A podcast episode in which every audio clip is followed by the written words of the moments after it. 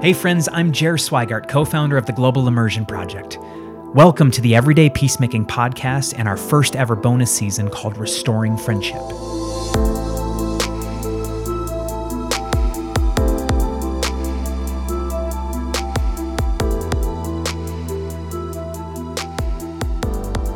Everyday peacemakers are women and men who are joining God and one another in making all things new. We're people who are learning to see more accurately, immerse more courageously, and contend more creatively. Over the past decade, the Global Immersion team has had the privilege of accompanying thousands of American Christians and faith leaders in their journey toward becoming everyday peacemakers. Our conviction is that restoration is the mission of God, making peacemaking not an add on to our faith, but the very essence of it. Our view of conflict is that it's inevitable, of injustice is that it's real and that in all of its forms it seeks to diminish the image of God in another. Both conflict and injustice play out internally, that's within us, interpersonally, that's between us, and systemically, that's within the infrastructure that seeks to organize us. While everyday peacemaking necessarily includes systemic change, it also involves the hard, slow work of becoming more whole, healthy, integrated individuals who are savvy at navigating hard conversations, mending interrupted relationships, and bridging difference into new ones. Put another way, the road to social transformation only ever goes by way of internal and interpersonal peacemaking. Throughout the COVID 19 pandemic, we've observed that differing perspectives on faith, politics, race, and even vaccinations have caused many to terminate relationships with family, friends, neighbors, and colleagues. It seems that our ability to navigate hard conversations, tend to interrupted relationships, and bridge differences into new friendships has degenerated. It's as though we're all aware of the fractured relationships in our lives, but many of us don't know how to restore the friendships. Our hunch is that the work of interpersonal peacemaking may be among the most radical and worthwhile efforts of our time. In fact, it may be the very embodiment of the way of love that Jesus is inviting us into. That's the hunch that drove us to create and facilitate the Restoring Friendship webinar series this spring. In this five part webinar series, we invited five global peacemakers to reflect on how they prioritize relationships, tend to interrupted friendships, and build uncommon alliances. Throughout the spring, five of our global peacemaking friends and colleagues opened up their lives and shared with us how they do the hard, slow work of restoring friendship.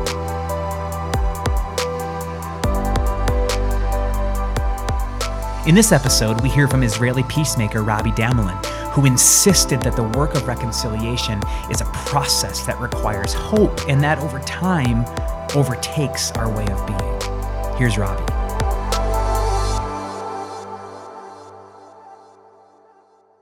Robi, thank you uh, for staying up and, and joining us in this conversation. It's a deep privilege to have you. And I wonder um, if you would just self introduce yourself, uh, I think a number of our listeners uh, know who you are and a number don't. And so uh, let us know who you are, a little bit of your life story, and then why you think a, a conversation on interpersonal peacemaking is important right now. Okay, so before I say anything, what I wanted to say is there's so many thousands and thousands of families who have been affected by corona and have lost an immediate family member. And it occurs to me that one of the, the most important duties that we have as human beings now is to support the people who lost, the people who actually couldn't say goodbye. There's nothing worse than that. So that if you can't say goodbye, then maybe you write a letter to the person that you lost. But all of these people have also been isolated in their mourning, which makes it even more difficult because there wasn't that support women who lost their husbands are stuck at home. I mean, now that COVID is coming to an end, they can come out, and now's the time to really support people. And I think this is going to be a worldwide trauma that has to be to show the humanity. You don't have to go and give advice to people who lost, but you can be next to them and support them and, and just be there for them. Mm-hmm. So I'm fin- that's me finished giving a speech. So no, because it's something that I think we don't realize what is actually going to happen when when everybody starts to try and function in their life again. And everybody's terribly excited yep. about being able to hug somebody else. But what about those who can never hug the person they lost again? Mm. So I, I'm just saying that I think it's a duty of all of us. I mean, we have it here in Israel, and I'm sure that all of you, from looking at where you come from, you must have people in your area who died of COVID. And that's really important. Mm-hmm. Yeah, that's that's interesting. I'm glad you even start with that, Robi, because it's like the I haven't heard a lot of um, a lot of conversation around in a post-pandemic moment. How do we collectively tend to the pain? How do we collectively grieve? And if we don't do that well, um, what is that going to grow in us as a people? You know, if we if we're not allowed to or don't take the time to grieve, what's that going to grow? Versus if we allow ourselves to grieve um, and to hold each other, what would that what does that grow in us? You know, um, so thank you for offering that. Okay, it, it, I think that it's the most. Um, we haven't even hit the difficult period yet, and and everybody can contribute to something to make life more gentle for those who lost. You know, um, I, yesterday I was doing a, a, I call it Zoom and Gloom to for, a group in the states called Encounter, and um, it was very interesting to see that they were so excited about going back to life. Mm. And I kept saying to them, but what about those who will not go to something that is even vaguely familiar to them mm-hmm. anymore? So that's part of, you know, we tend to look at other people's problems overseas, but what about in our own community? Mm-hmm. And it was the whole war situation that was here over the past couple of weeks and thinking about the children. I will answer what you asked eventually. Don't oh, worry. Yeah, yeah. Take your take your time. Take I just feel like having a conversation. It's good. It's good. Yeah.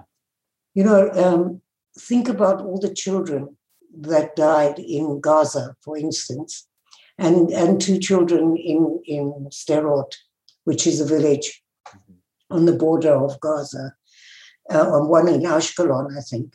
So, how are all of these children who live in these areas going to grow up? The ones in Gaza with very little hope of anything. And so, what will they grow up? What kind of human beings will they be? How much hatred will they be filled with? Because they will know they won't know anything familiar about the so-called enemy. They will never see his humanity. They're cut off. And the kids that live in the villages and in the towns on the border of Gaza, what kind of human beings will they be when they've grown up? And so I keep feeling that this is such a responsibility that we have is to try to bring all of these children to a point where they have some hope.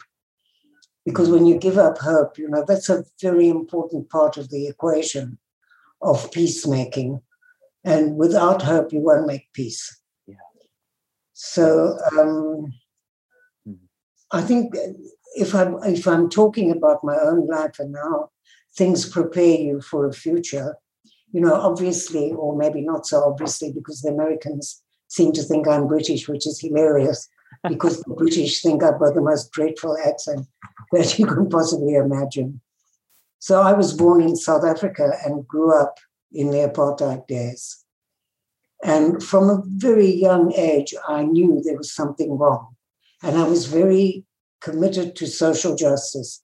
Um, I can't see you all, and I wish I could, because if each of you, the, the ones that came onto this program, didn't come here by chance, you know, there's something in their life that makes them interested in change, in social justice, however they might see it. So um, I'll just tell you a quick story. When I was five, uh, I love animals. I'm a major animal uh, lover. And there was this guy that used to bring the milk with a horse and cart. And um, when he used to bring, it was a huge cart horse, and I must have been five. And he used to beat the horse. Hmm. So I decided we can't have this. We're going to steal the horse. So me and my friend Barbara went off to the dairy with some carrots and various things, and we stole the horse. And we brought it home and put it in our tennis court. And then my father came home. You can imagine how delighted he was to find a horse in the tennis court. And very shortly after that, I was sent to boarding school. Okay. see, he didn't realize, they didn't realize that that was an amazing act of social justice. Mm. And so, for the audience that I can't see, it's a question to take away with yourself.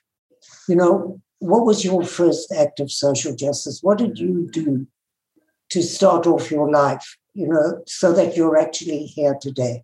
Because you wouldn't be here if you didn't care. Mm.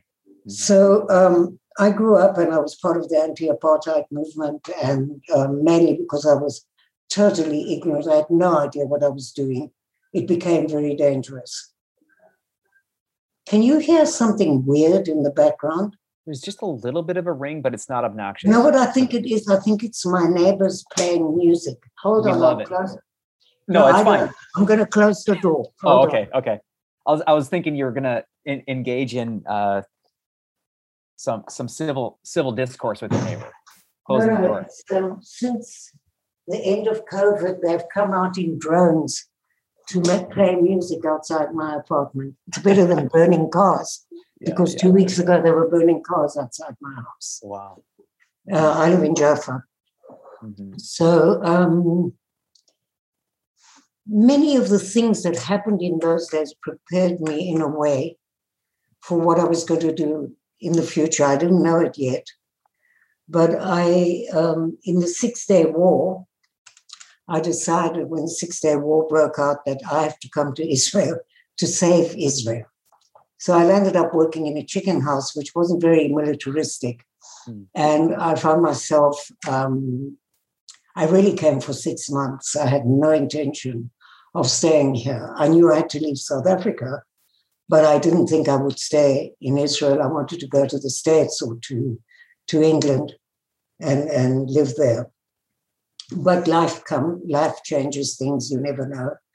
And I got married, and um, I used to work the Jerusalem Post, uh, and um, had two little boys.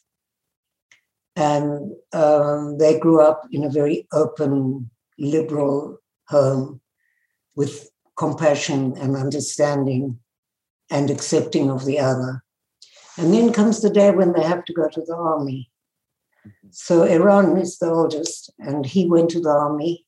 And I remember standing with David at the bus stop and thinking to myself, how can it possibly be that my child is going to carry a gun when everything that we've always spoken about was nonviolence and and and compassion and looking at your your neighbor and seeing him. So when I say looking, I mean also seeing. Mm-hmm. And so then um, there was a year and a month difference between David and Eran. My other son, David, also had to go to the army.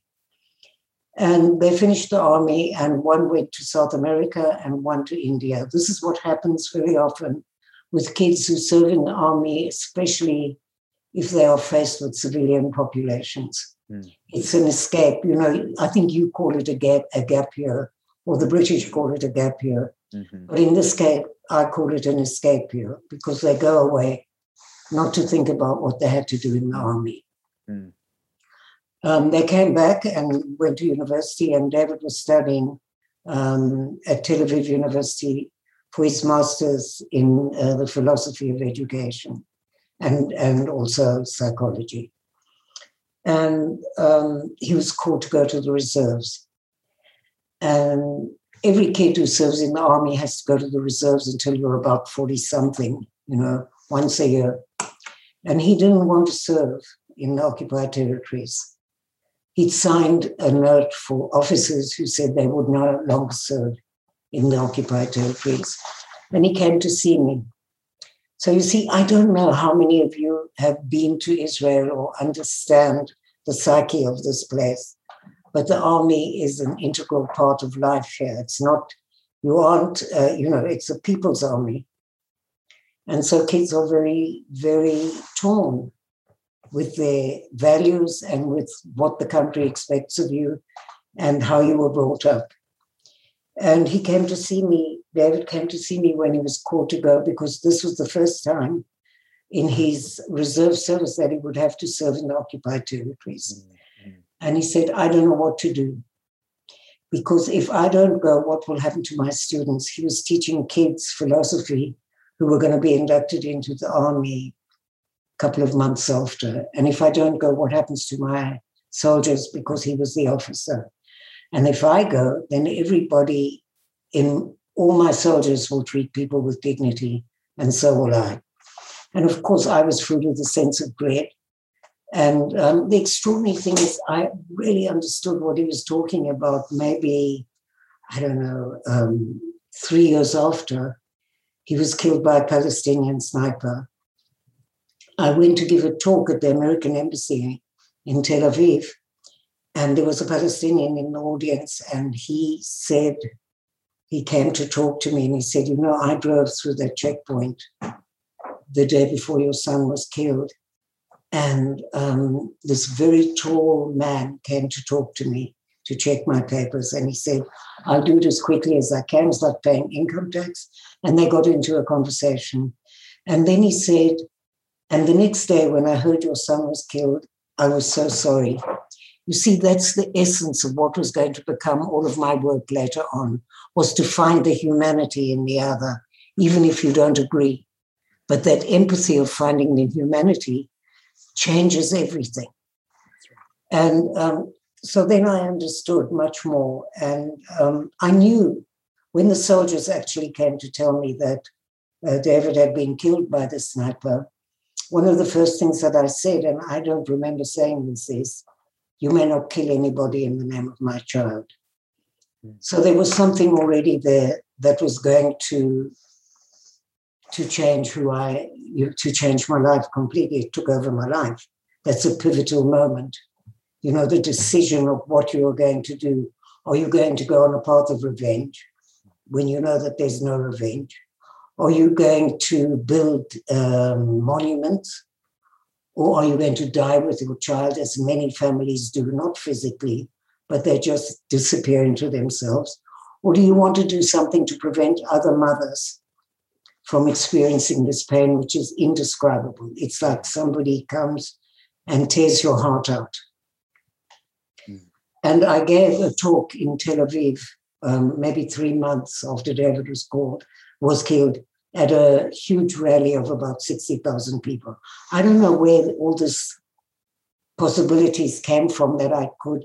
I just remember Eran, my other son, standing at the bottom of like the stairs that I had to walk up to talk and pushing me up the stairs and saying, You're doing it for David. Mm. And I made this whole speech, but it was so prophetic of what I was going to be doing. And it was all about um, the fact that if we wanted to live in a state of peace, we had to do it together. That means Palestinians and Israelis together, and that the Palestinians deserve to have a homeland just as we do. And uh, some a man, a very religious Jewish man who started this organization, the Parents Circle, um, actually was probably at the demonstration, and there were a lot of stuff in the newspaper and a lot of things that I said which might have been considered controversial, but that actually is who I am. So, you know, you have to tell the truth. Mm. And um, he came to see me and he said, Let's, I want you to come to a weekend to meet Palestinian and Israeli bereaved families, which I did. And I remember sitting around this table and looking into the eyes of this Palestinian mothers and realizing that we shared the same pain. All mothers are the same. I had a lot of dealings with the Black mothers and the mothers of the policemen in America and we spoke at the Martin Luther King uh, Museum. And I, I, I remember, you know, there was no need to build any bridges because we understood immediately we shared the same pain. And then I thought to myself, wow, you know, if I can stand on a stage with a Palestinian and we can talk in the same voice for nonviolence and for reconciliation, wouldn't that be the most extraordinary example for the rest of the world?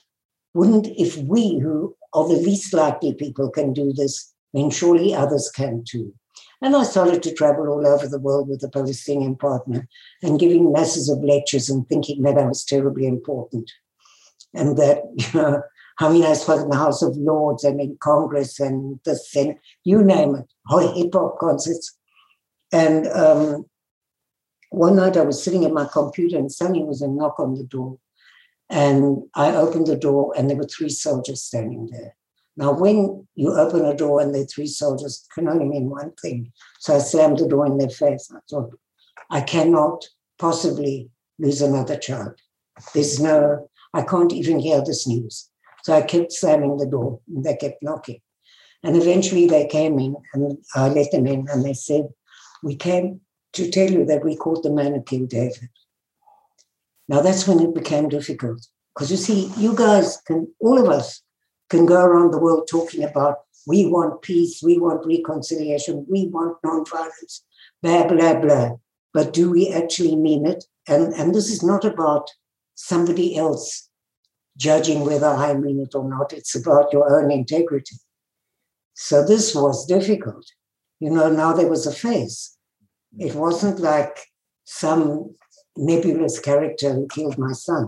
And by the way, one Palestinian killed my son, not the whole Palestinian nation.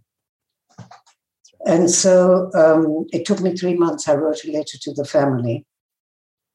At any point that you want to stop me, uh, you actually can. Oh, because I, I, can go on. No, I. I, I, I know, I, I will. I'm just letting you roll. This is, this is. Um, please continue. Yeah, keep going. So I wrote a letter to the family of the sniper, his name is Thayer, to tell them about David and who he was, to tell them about the parents' circle, because we are 600 families who've all lost an immediate family member. And what we believe is that for any future political peace agreement, there has to be a framework for a reconciliation process, and also that we should meet. We owe that to our children and grandchildren. So two Palestinians from the group took this to the family. You can imagine how shocked they were. And they said if everybody would sign on this letter, then maybe there could be peace, and that they would tell, give the letter to their son. Uh, I am not the most passionate character in the Middle East, so I imagine after like I don't know, after a week there'll definitely be a letter, you know, from from Thayer from the sniper to say whatever he wanted to say. And of course, there's no such thing as instant reconciliation. It is a process. It is a process that may never happen. But it, and it may take years and it may happen overnight. Mm-hmm. And so um, it took almost three years till I got a, a letter from him in which he said that I'm crazy. Well, he didn't have to tell me that. You know, I knew that already, but also that I should stay away from his family and that he killed 10 people to free Palestine. But I knew that when he was a very little boy, he saw his uncle violently killed by the Israeli army, and he lost two brothers in the second uprising. So he went on a path of revenge. That he became a folk hero afterwards because he killed 10 people for the Palestinian people was obvious. Mm-hmm. But something amazing happened to me when I got that letter. The thing, you know, there are all these tests that come along to see if you who you are and if you mean it. And I suddenly recognized that actually I've given up being a victim. You see, when you're a victim, you can never move on. And that my life would no longer be contingent on what this man will do that I could find within myself the sense of peace to continue with this work.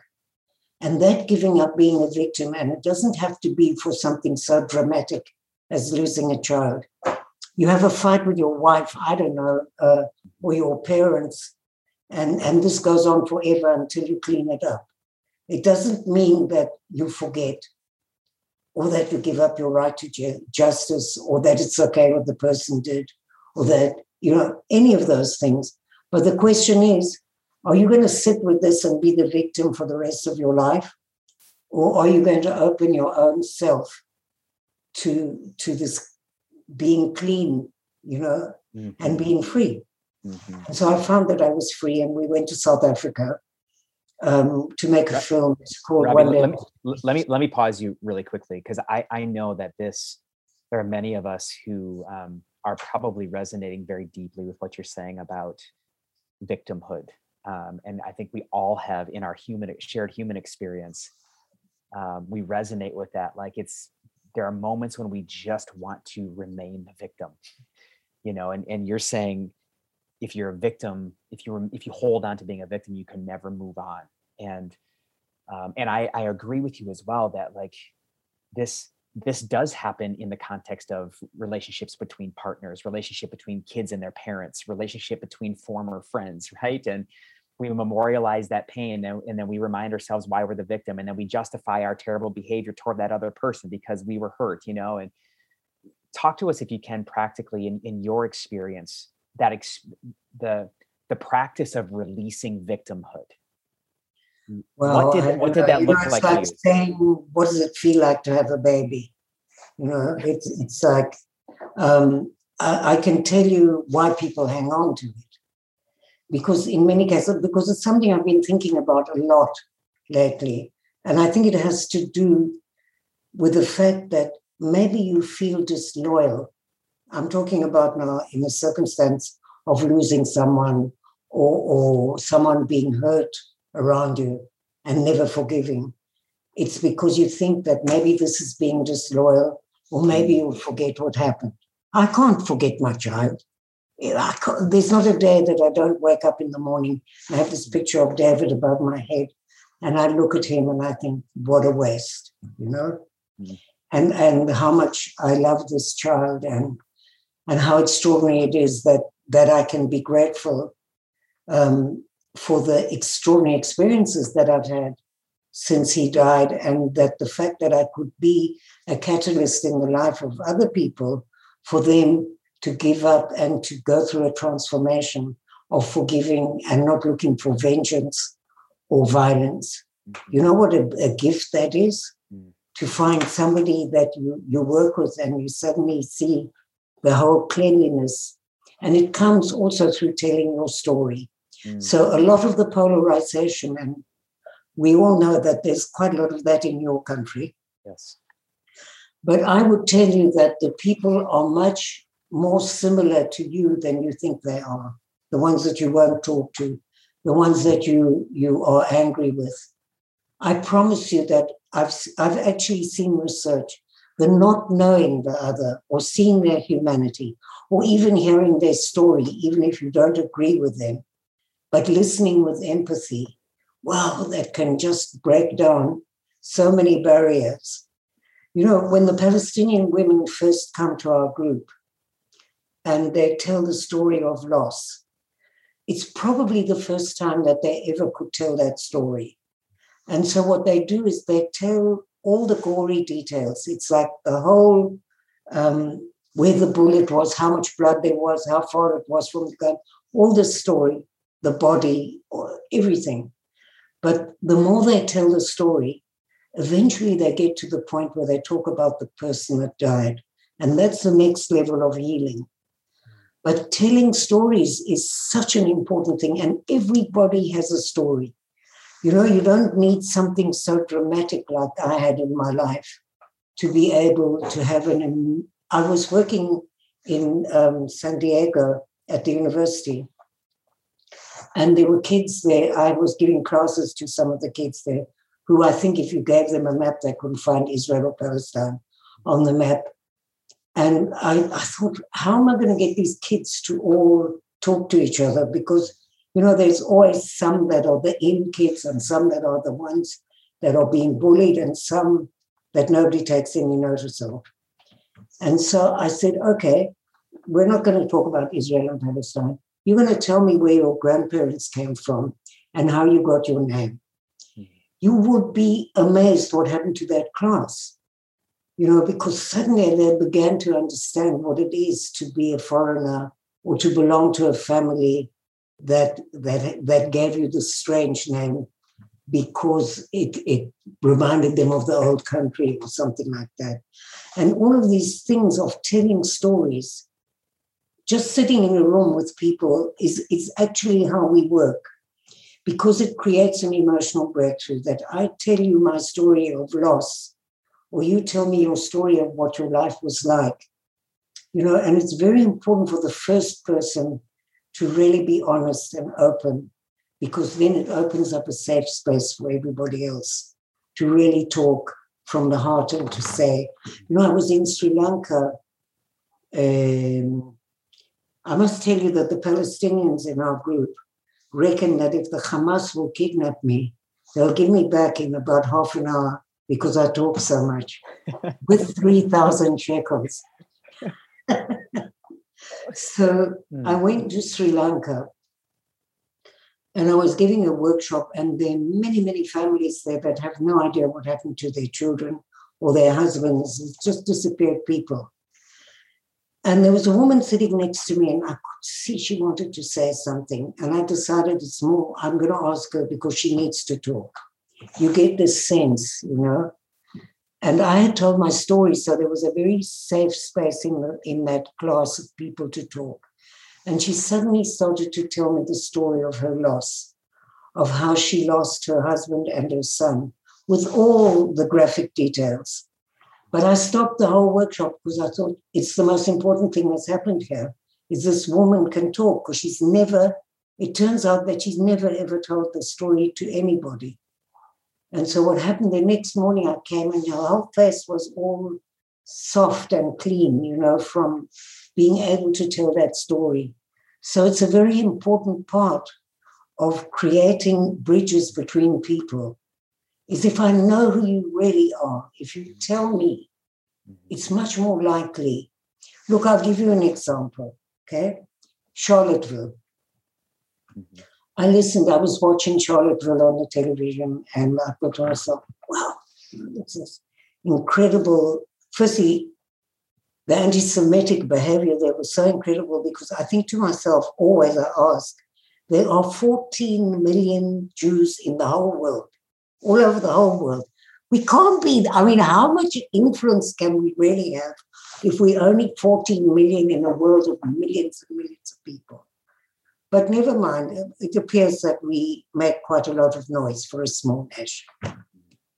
And then I was watching this and I thought to myself, wow, maybe if white people would have gone down into the park together with African Americans who had slavery backgrounds.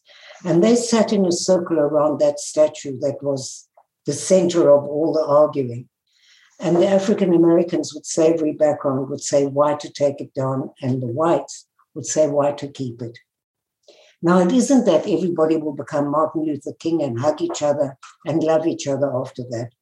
But what will happen is you will suddenly recognize how somebody else sees their history and what and how they feel about something. And that's the beginning of a conversation. And that's the work that we do in the parent circle mm-hmm. which is so important. Yeah and and i i, I noticed that um, that lori put the a link to the the parent circle in the comments section. Thank you for doing that. Um, i urge you to go see uh, what's happening with the parent circle. Um, Robi I, I think there's um, there's the surface level storytelling that happens um, and and it's efficient and it doesn't really get us anywhere. I think what you're inviting us into is a longer linger and a, a, a different way of asking questions that unlocks a person's story. How, number one, how do you create that space? Number two, what are some of the questions that you're finding that are helpful to unlock a person's uh, ability to share more of their story? Well, look, you had a talk, if I understood, was about the language of peacemaking, the rhetoric of peacemaking. Mm-hmm. And it's something that comes with experience. Mm-hmm. Mm-hmm. You know, I, I've got a tongue like a viper. So I can wipe somebody out in about three and a half seconds and get absolutely nowhere. So I will give you an example when there was a disengagement from Gaza, from the village, a place called Gush Katif, which was next to Gaza, of settlers, um, we decided at the parent circle that we wanted to go down and empathize with the settlers.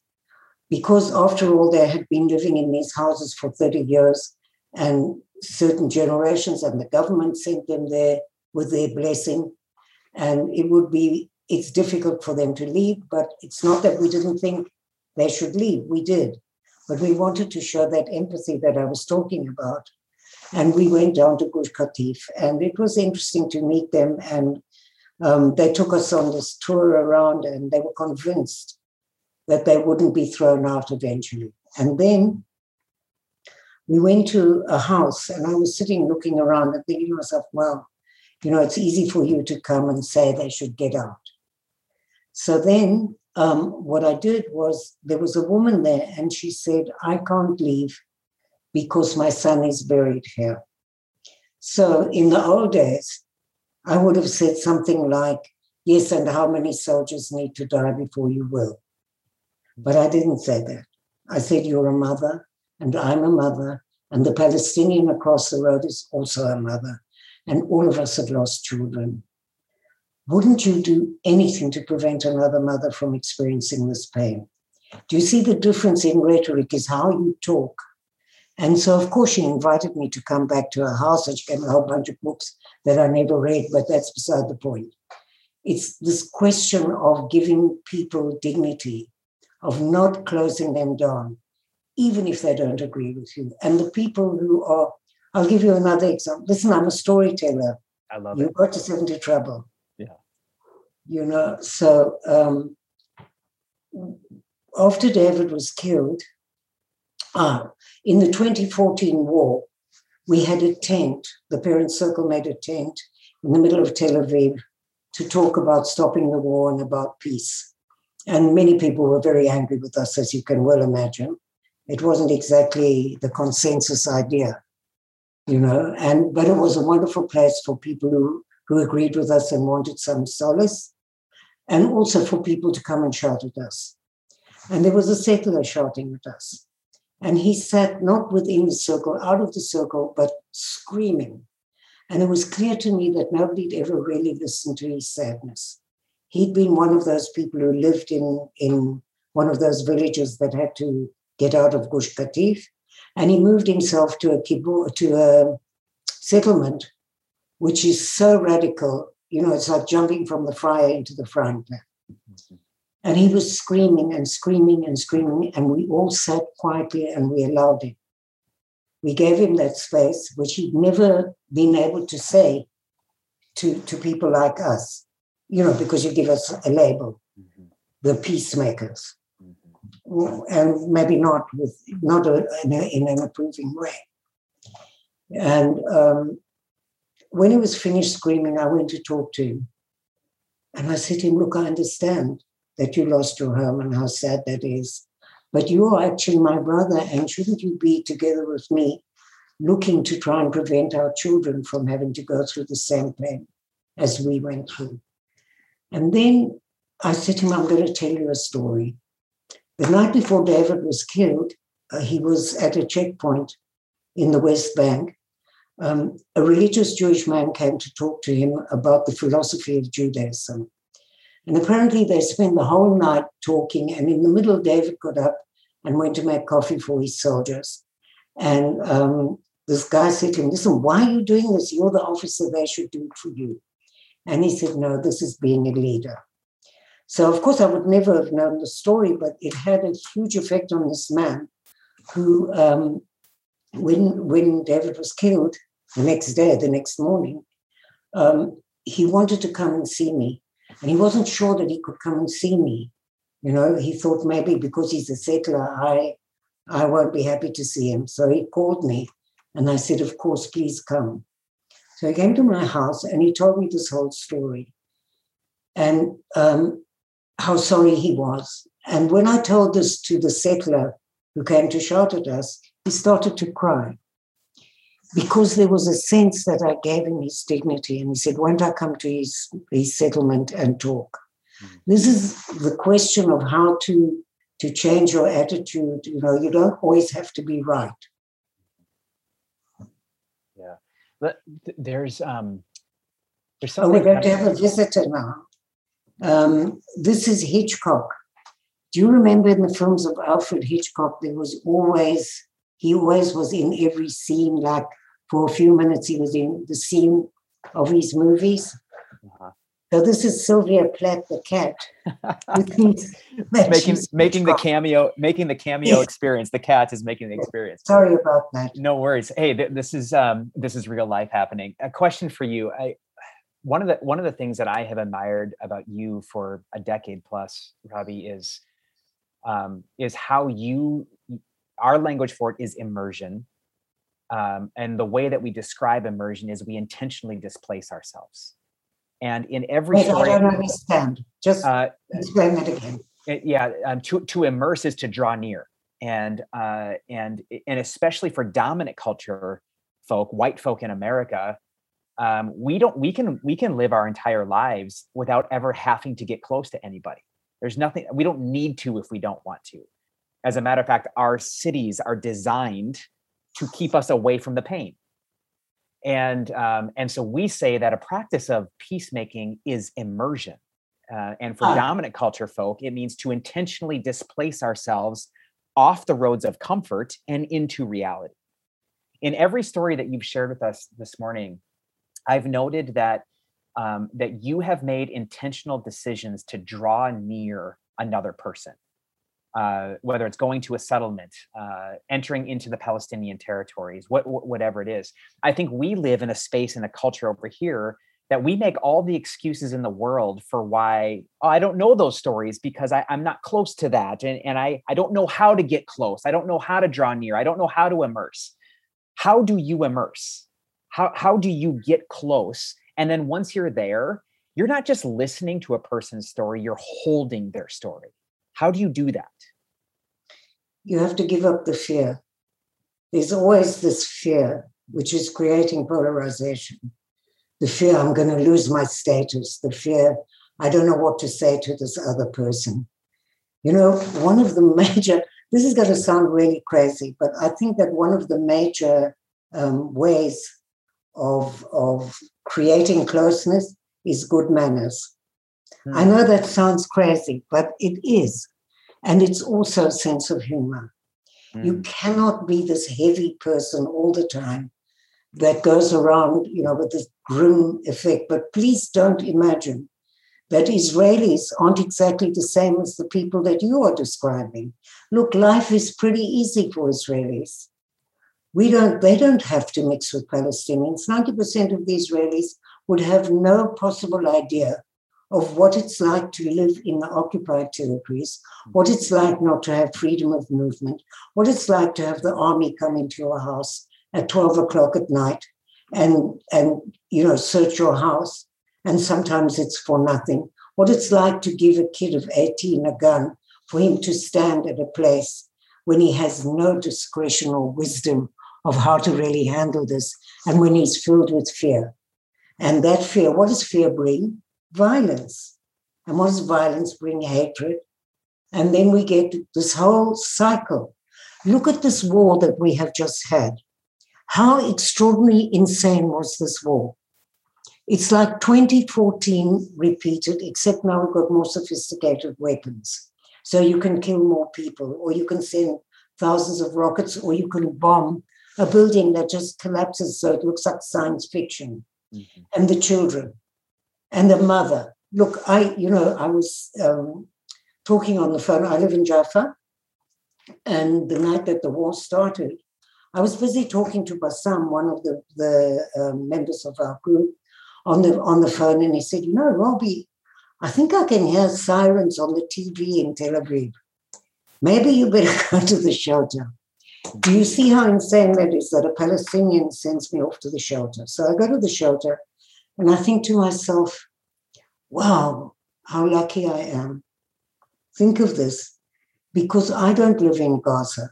You know, I, I'm a mother living in Gaza. I don't know what to do with my children when this is all happening. We haven't got a shelter.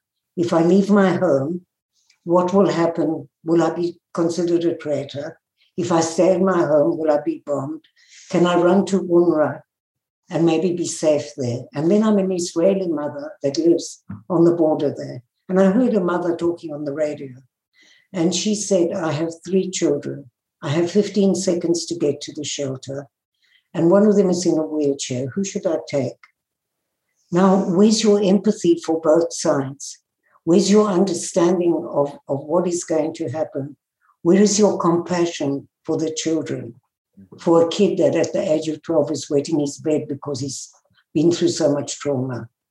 Mm-hmm. You can't imagine how, you know, how what it is to live in these circumstances.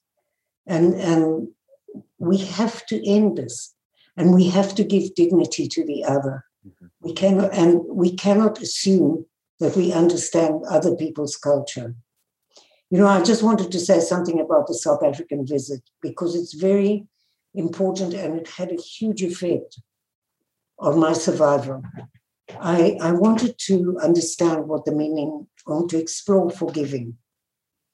And there was a woman there who had been to the Truth and Reconciliation Commission, and she had told the people who killed her daughter, I forgive you. And I wanted to know what she meant. So we made this film, and I went to her house to interview her. And I said, What is your definition of forgiving? And she said, Forgiving for me is giving up your just right to revenge.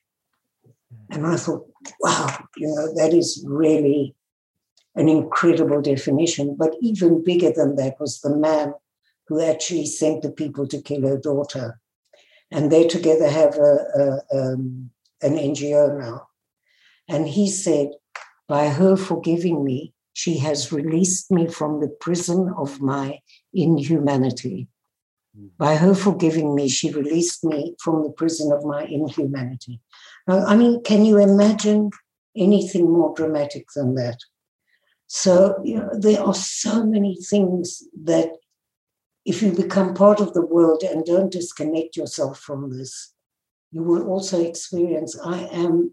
People don't understand when I say I'm grateful. They say, How can you be grateful? You lost a job, blah, blah, blah. Mm-hmm. But of course, that pain is there. Mm-hmm. But can you imagine how many extraordinary people I've met along the way yeah. who have gone through this whole experience of transformation, of understanding, and of forgiving themselves? Mm-hmm. Mm. You know, uh, and, and of understanding why. And the minute I realized that this man didn't kill David because he was David. If he had known him, there was no way that he could kill him. He killed his uniform. So this is hard to say. But if you want to go on a path of finding this kind of inner peace, it's like you have to be honest. Mm. And that's hard. Yeah. Because that's all these tests that keep coming up, you know? Yeah, yeah. And this this is Ravi, like I, I want to pause just for a second and and to those of you who are listening in right now as as a way of just expressing gratitude for the gifts that have been given to us in the last 45 minutes um, in the comment section maybe just post a thought or an idea or a quote that just struck you um, that Robi offered that that is impacting, it's working its way into you, just so that she can see what it is that's happening for those of you who are, are listening right now. For those of, of you who are listening into this recording, maybe take a minute and just write down what is what is the aha, what was the gift that was just given to me in this moment um, as as a way of just um, receiving that gift. And so go ahead and do that right now if you're if you're on the call. I, I want to, for me, I, I want to point out the that there there's a, there's an everyday peacemaking story that just emerged on the global immerse social media uh, global immersion so- social media channels of a um, of a mother a young mother in phoenix who said a, com- a, a comment that really struck with me. She said i'm not interested in the peacemaking platform. I'm interested in the hard work of becoming a peacemaker and I, I, think it's very interesting as i'm listening to this conversation there i think there's this misnomer as pe- that the concept of peacemaking is becoming more um, acceptable. Uh, it's it's intriguing. It's dare i say a bit sexy. I, I want to be a peacemaker. But what i hear in the, what i've heard in this last hour is that peacemaking is not about growing fluent in issues of justice or change and maybe grabbing a tool or two, becoming a peacemaker is literally a lifelong process of formation. We give ourselves to the work of formation such that the habit of our lives is restorative. That I don't have to enter into a space and go, okay, how do I hold a person's story? What are the questions that I ask? That over time, this is a way of life and i am a voraciously curious gentle and sensitive question asker because i want to unlock stories because I, I want to know and be known by you. Because i believe that you're a friend worth having and that i'm a friend worth having and we could probably co-create a better world together. And um, and so I, I wonder Robi how how would you comment on um, peacemaking rather rather a fluency and a set of tools being a form a way of life that is formed over time. How how would you how would you reflect on that? You know it overtakes your life if you are really serious about it. It's not um, it's not an idea. It's a way of life. And it's there are constantly tests in the way to see if you really mean what you say. I mean, I got a phone call at one o'clock last night. Okay. Um, uh, we did an interview on the BBC. Um, since the war, I've done so many interviews, I can't vaguely even remember what I said to anybody, but that's irrelevant. But I did this interview. They took two mothers and they interviewed us for an hour. And, you know, um, my partner was a Palestinian mother and suddenly she, they made a small trailer of this beautiful um, interview that we did with her pictures on it. And she got some ugly feedback on, on uh, Facebook. And she suddenly got terribly fearful. Listen, it's much braver to be a peacemaker in, if you're Palestinian. Believe you me. You know, I don't have to go through a roadblock. Uh, I don't have to have permission to come anywhere. Mm-hmm. I don't have to do, I have the freedom of movement. Please don't imagine for one minute that if you're a Palestinian, that it's such an easy choice because also within your own community, as I get. So she got frightened. Look, I've had things like I should die in Auschwitz. And, you know, I don't even want to go into some of the charming things people have said to me. But this is the first for this girl. And so at one o'clock in the morning, the woman from the BBC phones me and starts saying, Shall she take it down? She's terribly worried. And the whole story that happened. And I could have got cross, you see, and said, How dare she just, mm-hmm. how dare this Palestinian girl just phone up and say, Take it all, take it all down. Mm-hmm. Five million people watch this, listen to this program. So um, but you have to take a step back and suddenly put yourself in somebody else's shoes. I don't live in a small village in Bethlehem that all my neighbors think that I'm being uh, disloyal because I'm a peacemaker. You know, I have the freedom of movement. If I want to go somewhere, I go. And just think about how brave that is for this girl. And so, you know, then this went on for a couple of hours, and I suddenly, but it's the question of compassion, of understanding how she was feeling. And then she reread all these feedbacks in the morning and she wasn't so fearful anymore. It was too late. We already took this whole thing down. And I made sure that the American friends, I mean, people share things on Facebook, so you can't stop it altogether. But nevertheless, we made her feel better by the fact that we had the compassion to go along with her. And I think that's a lot of the stuff that you learn. I'm no saint, believe you me. You know, I'm not. But I believe with all my heart in the work that we're doing. And it's very difficult sometimes. There are differences in culture. You mustn't assume that you know, but I can tell you that if you have good manners and you speak from your heart, it's probably about 80% of what of what you should be doing, and you mm. tell the truth. Mm. The rest is the truth. Uh, Robi, you need all these skills and yeah. you know, all these people to tell you what to do. Right, right, right. And and I, I want to draw a thread, and and um, I literally could sit here and and continue to listen and learn for hours. Um, but we're gonna we're gonna bring this particular conversation to a close here in a second. I, I do want to draw a thread back to your opening thoughts, and um, you you basically said to us in the very beginning that the tools that you need for the work of peacemaking were probably given to you in, in, in your early years. There, there were from from your upbringing, um, from your experience as a child, and even regardless of what your upbringing even looked like, once upon a time as kids, we knew we knew how to get close to another person who was in pain and uh, and and empathize and and get curious and to hold and um the, like it's all like and so like what you just said about you don't need all of these sophisticated tools to do the work of peacemaking. Just have a good heart. Have a good heart. There be have good manners. Ask good questions. Demonstrate that you care with your oh, body by the way eyes. it's not about asking good questions. There aren't any good questions. Mm. it's just being there. Mm. you know it's like so much better to allow for people that talk too much like me it's a lesson i have to learn also you know i sometimes actually physically stop myself from talking because it can be overwhelming, mm-hmm. you know. And sometimes I have a lot of quiet in my life. You need that too. Mm-hmm. The days that I don't talk to somebody for like two days, or, you know, I just yeah. am very quiet yeah. because this is exhausting. I have to tell you that now, after these couple of weeks with the war and all the media and all the, we did a wonderful thing on Christiane Amanpour on CNN. And she opened up with Bassam. I did a talk, and that opened the whole world. And but it is terribly tiring because it's like giving the truth all the time mm-hmm. and saying what you really think. Mm-hmm. And some people hate that, you know. Mm-hmm. It's dangerous for them because you touch something that that they fear.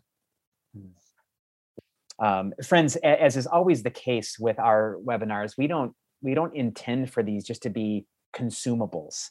We intend for these to be transformational environments, it's catalytic for change. And so, um, so whatever it was that you put in the comment thread that really stuck out to you, the gift that you received, my prayer is that it germinates and it begins to spring to life. As I mentioned in the comment thread, I think the world actually needs peacemaking to overtake our lives and um, and and we need to be correctable. We need to try. We need to move beyond fear and all those things. And and um, and my my prayer will be that the seeds planted today would germinate um, into restorative ways of life, love, and leadership. And so, Robi, thank you for the gift of your time and your friendship and um, the incredible work that you're doing that's echoing around the planet. Um, you got the last word. What's what's the what's the last word for us today? I think the, the one the one thing that I want to say for those who take sides, please, if you please do not be pro-Israel or pro-Palestine, because what you are doing is actually importing our conflict into your country and creating hatred between Jews and Muslims, and in many cases also with Christian input. So if you can't be part of the solution, it's better to actually leave us alone. And that doesn't mean that you should not be involved in the solution. If you are part of the solution, we really want you, but don't be part of the problem. That's a good word. All right, friends, blessings. Thank Thanks, you so much. Bye bye, everybody.